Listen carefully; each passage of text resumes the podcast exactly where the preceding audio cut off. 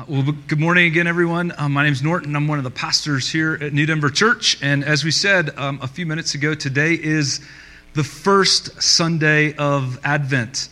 Um, but this season of Advent, it's often misunderstood. Most of us think of Advent um, as the run up or uh, the countdown to Christmas. In fact, that's the way Advent calendars work, right? Um, whether it's a National Geographic gemstone Advent calendar, um, or maybe you have a Harry Potter jewelry advent calendar. Um, or the favorite in our house, the 99 cent Trader Joe's milk chocolate advent calendar, right? Because milk chocolate always makes everything better, doesn't Milk chocolate better than dark chocolate, right? Yes! All right. Um, now, you know how these calendars work, uh, don't you, right? You open a little door each day, you get a treat out, and um, you're one day closer to Christmas. Um, and most of these calendars are 24 days, they start on December 1st. But I'm a little surprised that they haven't caught the early Christmas trend, right? Because um, Christmas music has already been playing for several weeks now. Um, the Christmas stuff has been out since before Halloween.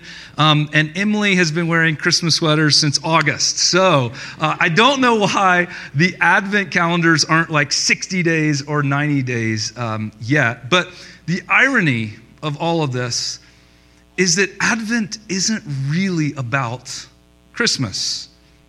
Advent is actually a season uh, that followers of Jesus have observed for hundreds and hundreds of years, and it was actually something they observed before they even set the date for Christmas. So, historically, Advent is a season that takes place during November and December of every year. It's when the days are getting darker and the nights are getting longer. And uh, that was symbolic. It was a time when Christians looked at the darkness and they would actually mourn over the darkness in our world, and they would hope for the light of God to come and penetrate that darkness.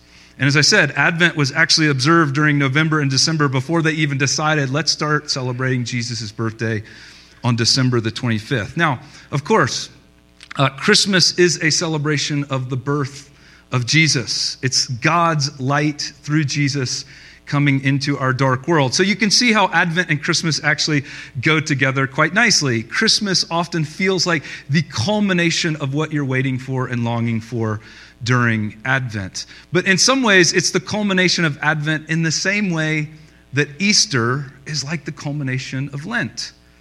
But you wouldn't celebrate Easter all throughout Lent, or else you would really lose the real meaning and the purpose of Lent. And Advent is the same way. But it's hard for us, right? Because we live in a culture that makes a huge deal out of Christmas, and there's so much uh, commercialization with Christmas, and there's all the nice sentimental aspects that we all love about Christmas. Uh, that happen really in October, November, and December, that Advent tends to get lost in the mix of everything. So, at New Denver, um, we want to recover uh, some of that. We think this historical meaning of Advent is actually really important. Now, to be clear, um, we're all about Christmas, right? We've decorated the sanctuary, we put up a Christmas tree. Uh, our family, we put up our tree um, the day after uh, Thanksgiving. We're going to have a Christmas Eve service where we sing all kinds of Christmas carols. So, all of those things are really important. But for the next four Sundays, when we gather here on Sunday mornings, we really want to lean into this season of Advent and what it's really about. So, with that in mind, um, I want to read you a few stories today. And admittedly, these are dark stories. They're stories that Jesus told to his disciples. In fact, he told these stories to his disciples at a time when they were preparing for a big celebration, um, when they were supposed to be fun and cheerful. Jesus and his followers had traveled to the city of Jerusalem to celebrate the Passover festival. This was the biggest holiday in the Jewish calendar. Many people traveled a week ahead of time and came to Jerusalem, and there were festivities that happened all during the week. There was always a huge meal that people celebrated um, at the end of the week. And so um, it was a bit like Christmas is for us. And, and Jesus' followers actually sense that something special is going to happen at Passover this year. Like it just it seems like Jesus has this extra energy about him. He has an extra glow about him. He's engaging people that week in Jerusalem in, in new uh, and engaging ways. In fact, one time he gets really, really emotional when he goes to the temple. Uh, the temple is a place where spe- people are supposed to gather to worship and pray to God. But Jesus sees that the temple has become over commercialized and people are just buying and selling stuff there. And Jesus isn't just disappointed, he gets really, really angry. And he makes this, this offhanded comment that, that one day this, this whole temple is just going to crumble to the ground, it's going to be destroyed. And later that day, the disciples pull him aside and they ask him about that. Look at what Matthew tells us. As Jesus was sitting on the Mount of Olives. So, this was a hill just across from the city of Jerusalem where they could still see the Temple Mount there. The disciples came to him privately. Tell us, they said, when will this happen? And what will be the sign of your coming and of the end of the age? Now, this is a huge question. Because as I said, the disciples really think Jesus is about to do something big. And so the word or idea that they associate with what they think Jesus is about to do is this Greek word parousia. And it's a really, really important word. Uh, parousia means presence or arrival or appearing or coming. So, casually speaking, it could refer to when someone arrived at your house for dinner. It could refer to somebody arriving at the marketplace to buy food. It was also used um, in legal Roman terminology to describe the coming of a new emperor in the empire, uh, the beginning of a new emperor's reign. Or maybe if an emperor went out and led the Roman troops to victory and came back to the city of Rome, they would talk about the coming and the celebration and the victory of the emperor back into Rome. Or when the emperor went to travel around the Roman Empire and came to new provinces or new cities, they would talk about his arrival or his visit as a parousia. In fact, many cities would make coins to commemorate an occasion like this. Um, here's a picture of one of those coins. Archaeologists have discovered a ton of these from those days, where um, that's the picture of the emperor on the left side, that's the front, he has the crown, and on the right side, that's him coming into the city on his horse. Now, the word parousia, as I said, is a Greek word. When it's translated into Latin, which had become the political language of the Roman Empire, it's the word Adventus or Advent. And so, actually, on the image on the right, which is the backside of the coin, it says Adventus Aug. Aug is short for Augustus, which was the official title, title Caesar Augustus of the Roman emperor. So, this coin is celebrating the advent, the arrival, the coming of the ruler. Now, back to Jesus. Uh, when the disciples ask Jesus that day, so when will your parousia or your advent actually take place? When will it happen? What they're really asking is, when is your reign going to begin? When will you fully bring your kingdom? When are you going to arrive? When are you going to come in all of your power and glory and justice and judgment? Because remember, in the Jewish belief, they believed God was going to send a Messiah into Israel. They had long been exiled out of their land, and even when they returned, they were still living under uh, the conquerors, many different empires. The most late one was the Romans. And so they believed God was going to send a Messiah, a victorious ruler, who would come back, help Israel defeat her Roman enemies, bring justice to all of them, and then usher in God's kingdom. It would be like God returned returning to the throne of Israel. And so this isn't just an offhanded con, uh, question to them, like, hey, you said the temple's going to fall down. When's that actually going to happen? No, this is like the disciples realizing everything Jesus has been talking about, everything he's been doing, everything he's been pointing to, everything he's been saying about this kingdom that he's going to bring, it's all about to come to its final culmination. He's about to arrive in full glory, in full judgment. He's going to bring God's kingdom on earth. And so they're saying, Jesus, when exactly is this going to happen? And they're expecting Jesus to give a very specific answer. They're expecting Jesus to look at them and say, Here you go. Next Wednesday at 7:30 a.m., right? Or, or maybe he'll say to them, You got your calendars ready? December 3rd at 7 p.m. Make sure you RSVP, bring a white elephant gift. That's when everything is going down. That's when the party and the celebration and my coming and my kingdom is all going to fully arrive. They're genuinely expecting that kind of a specific answer. But instead, Jesus gives a really long, really complex, quite confusing, and quite dark answer. We're not going to read it because it's so long, but I'll just paraphrase. He says there's going to be wars and conflicts and earthquakes there's going to be persecution and violence and hatred. He starts quoting all of these apocalyptic prophecies from the Old Testament book of Daniel. He says that when I come and when all these things happen, the sun is going to go dark and vultures are going to be eating carcasses on the ground. People will be mourning and the stars will fall from the sky. And his answer, it's really disturbing. It's not what the disciples were expecting. And it's not what we're expecting. If you're reading ever through the accounts of Jesus, you read all these nice stories of these nice things he's saying, and then you get to this one, and it's like hard right turn. Like, what are you talking about, Jesus? And then Jesus says this at the end of that long, disturbing description, he says, But about that day or hour, no one knows, not even the angels in heaven nor the Son, but only the Father. As it was in the days of Noah, so it will be at the coming of the Son of Man.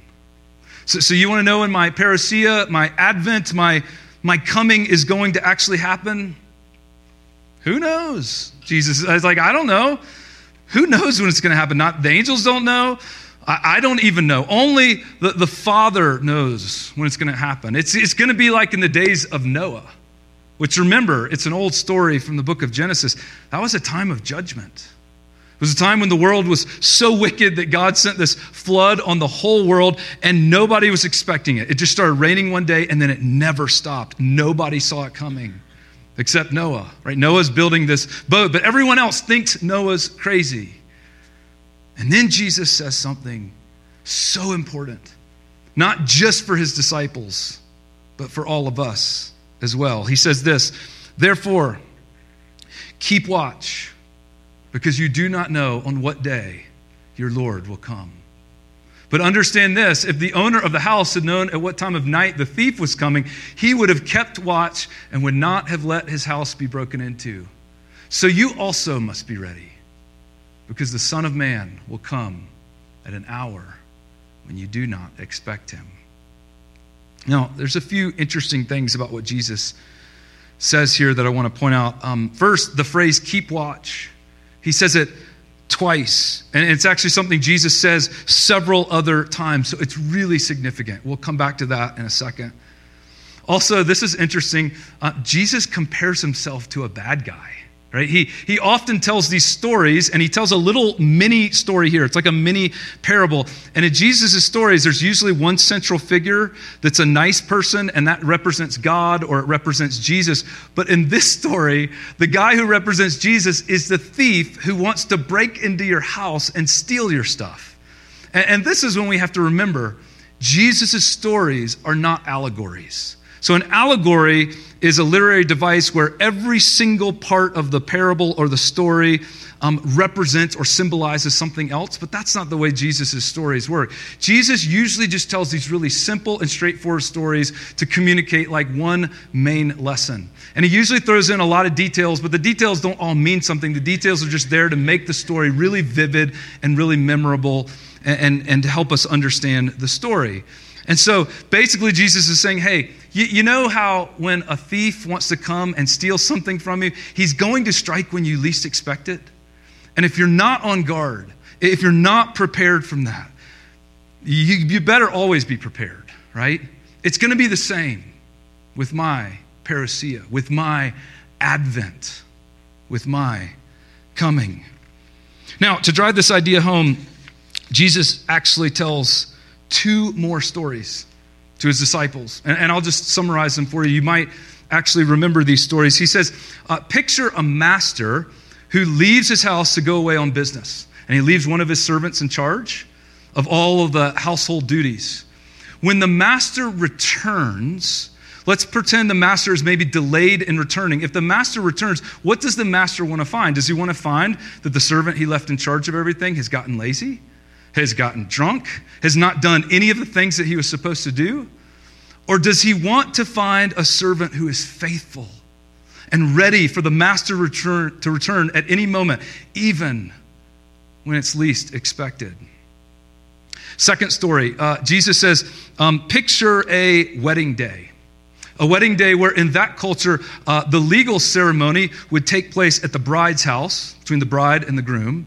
And then the bride and the groom would travel or walk across the village all the way to the groom's house. And that's where all the friends and all the family would gather, and there would be a huge banquet and a huge reception. And the duty of the bridesmaids were to line the streets or to line the pathway between the bride's house and the groom's house and to light that pathway to welcome the groom and the bride to this massive celebration. And if they had sparklers back then, they would have used sparklers while they were lining the way, right? That's what we do today. So they used these lamps. And this is an ancient lamp. Uh, they would have been filled with oil, and there would be a wick coming out here, and they would use these lamps to light the way. And the story Jesus says is for some reason, the bride and the groom are delayed. We don't know why the ceremony takes long, but it takes a long time. It's seven o'clock, it's eight o'clock, it's nine o'clock.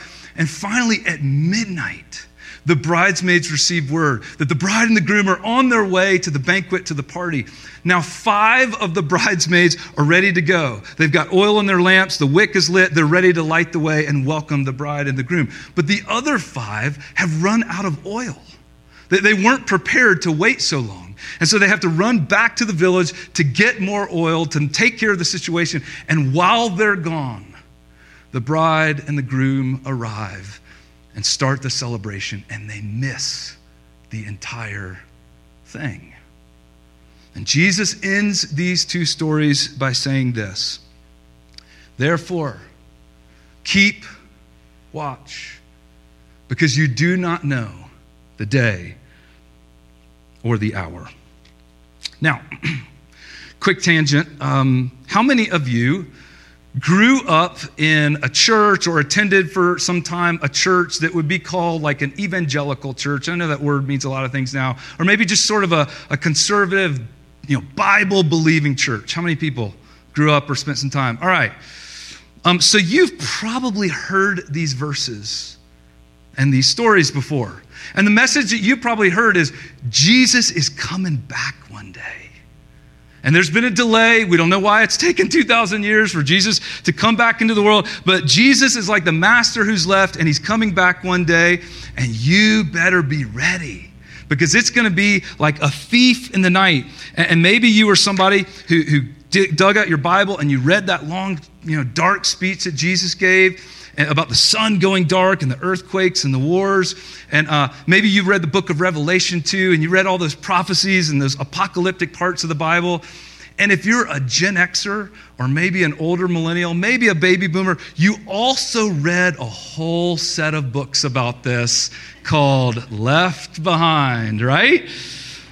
And the premise of these books was that things are going to get really, really bad and it's going to get dark and there's going to be wars and there's going to be all this horrible stuff. But don't worry, Jesus is going to come back and he's going to rescue all of his followers, but he's going to do it secretly and he's going to come back like a thief in the night. And so, whatever you do, don't get left behind, right? Don't get left behind. Now, next week, we're going to come back and we're going to talk about some of this end time stuff and what Jesus might have meant in what he was saying, and why some of these left behind ideas could be quite problematic. But the bigger point is this when we read these words of Jesus about his coming, about his parousia, we think of it as his second coming.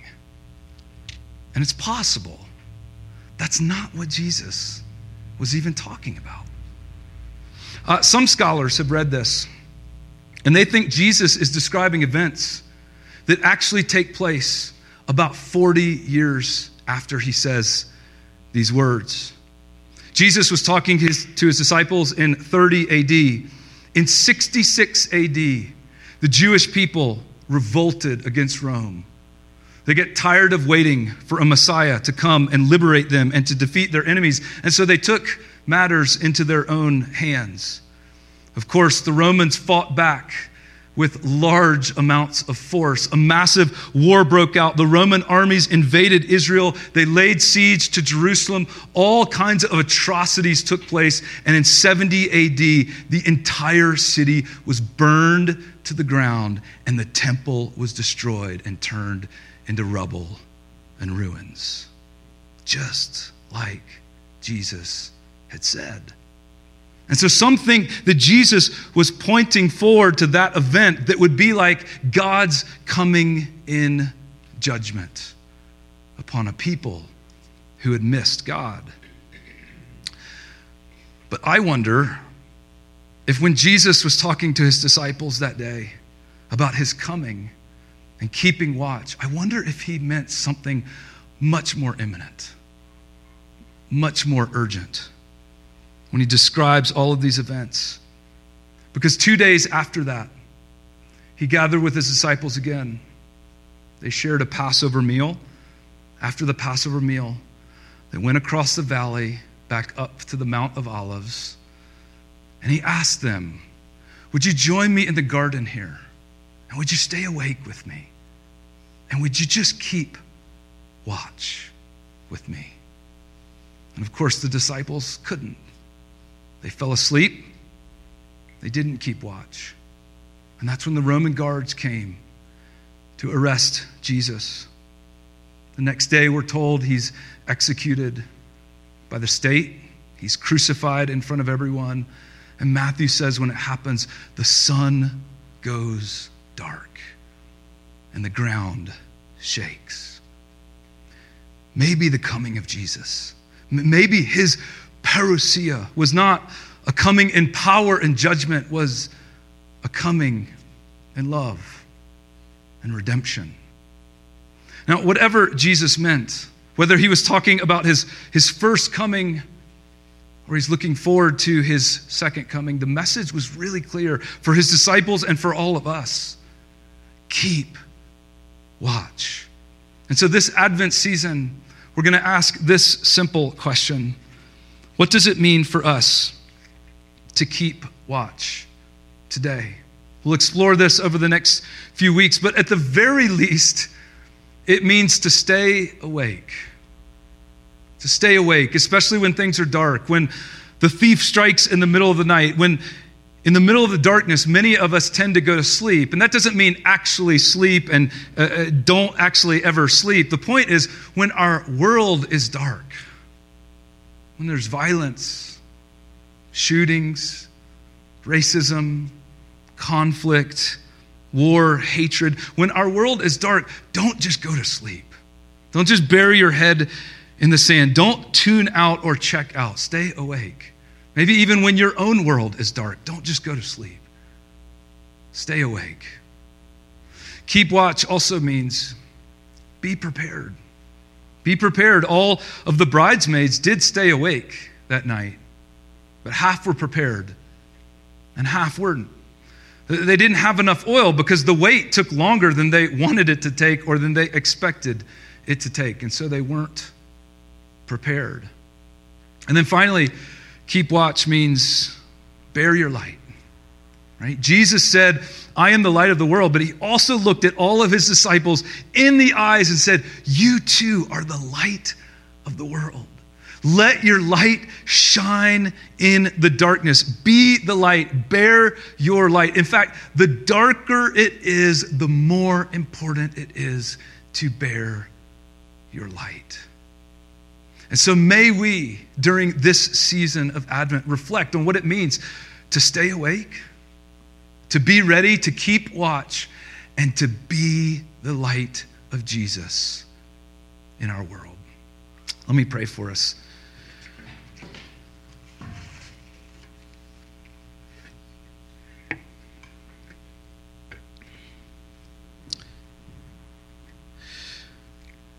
God, we do pray um, that in the busyness of this season, um, when there are so many good things happening, um, we're spending time with family and friends. Um, we're buying gifts for each other. We're decorating. We're having uh, delicious meals. All of those things are good things, God, but help us to not be too distracted from what you're up to in our lives, from what you're up to in our world. Help us to not distract ourselves too much from the darkness. Help us to see how you might be moving, how you might be coming, how you might be bringing your grace, your light, your forgiveness, your healing, or perhaps just your presence in our lives, in our world. Help us to keep watch during this Advent season. We pray this in your name. Amen.